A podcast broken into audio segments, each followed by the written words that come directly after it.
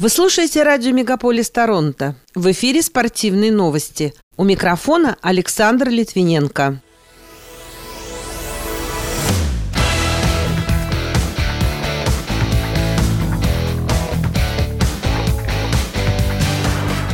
Опасения Олимпийского комитета Канады не повлияли на открытие летней Олимпиады в Токио. Знаменосцами Канады на открытии игр стали Миранда Айм и Натан Хирояма. Штефан Кунс высказался о своем возможном назначении главным тренером сборной России по футболу. Российский боксер Мурат Гасиев одолел немца Михаила Валиша, а 97% россиян не знают ни одного участника Токийской Олимпиады.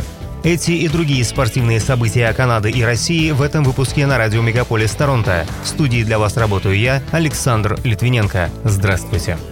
Токио стартовали 32-е летние Олимпийские игры. До последнего момента Эрик Майлз, представитель Олимпийского комитета Канады, сомневался в присутствии на состязаниях правительственной делегации из-за постоянно растущего уровня заболеваний ковидом среди атлетов и местного населения. По информации портала Russian Week, ранее японское правительство приняло решение, что зрители не могут посещать состязания. Организаторы отказались от помощи тысяч добровольцев, а доступ в Олимпийскую деревню жестко ограничили. Канада отправила на Олимпиаду более 370 спортсменов.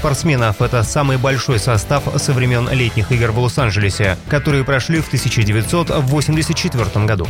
Баскетболистка Миранда Айм и регбист Натан Хирояма стали знаменосцами Канады на церемонии открытия Олимпийских игр в Токио. Об этом объявил премьер-министр Джастин Трюдо. Как пишет сайт кнопка.ca, в понедельник 26 июля Айм и женская баскетбольная команда, занявшая четвертое место в прошлый раз, начнут борьбу за первые в истории страны кленового листа медали в этом виде спорта. Хирояма является помощником капитана мужской сборной Канады по регби и ранее уже помог команде завоевать две золотые медали и серебряные серебро на последних трех панамериканских играх.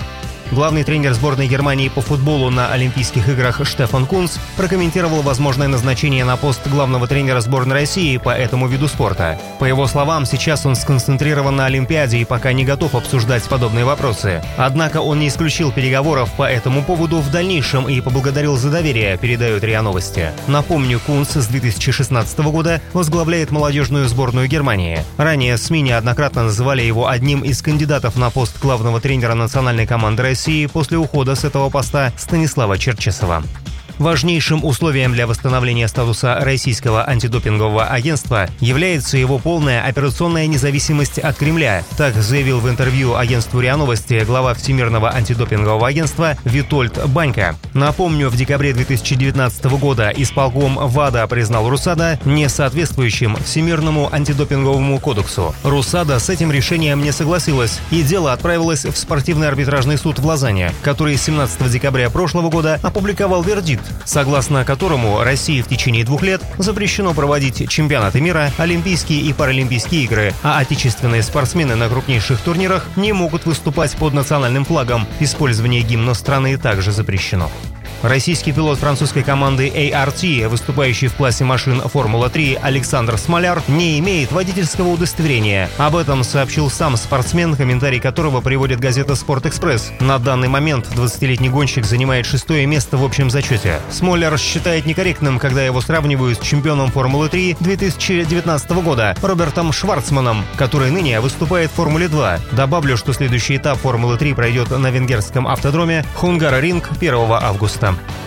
Российский боксер Мурат Гасиев одержал вторую победу в тяжелой весовой категории, нокаутировав немца Михаила Валиша в поединке за чемпионский пояс Всемирной боксерской ассоциации «Азия». Бой, прошедший в Москве на волейбольной арене «Динамо», завершился победой Гасиева техническим нокаутом по окончании четвертого раунда. Таким образом, россиянин одержал свою 28-ю победу на профессиональном ринге при одном поражении. В другом поединке того же вечера еще один россиянин Михаил Лаян одержал верх над представителем Танзании Мчанья Яхану единогласным решением судей по завершению 10 раундов.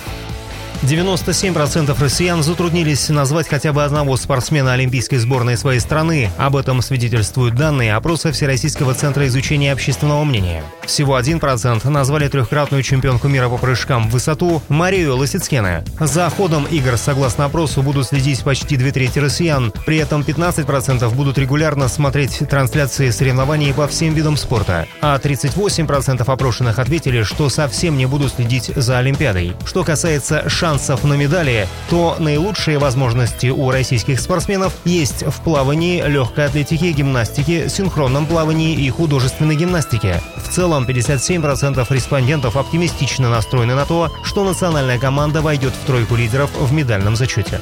Пока это все спортивные события, представленные вашему вниманию на радио Мегаполис Торонто. В студии для вас работал Александр Литвиненко. Будьте здоровы и дружите со спортом.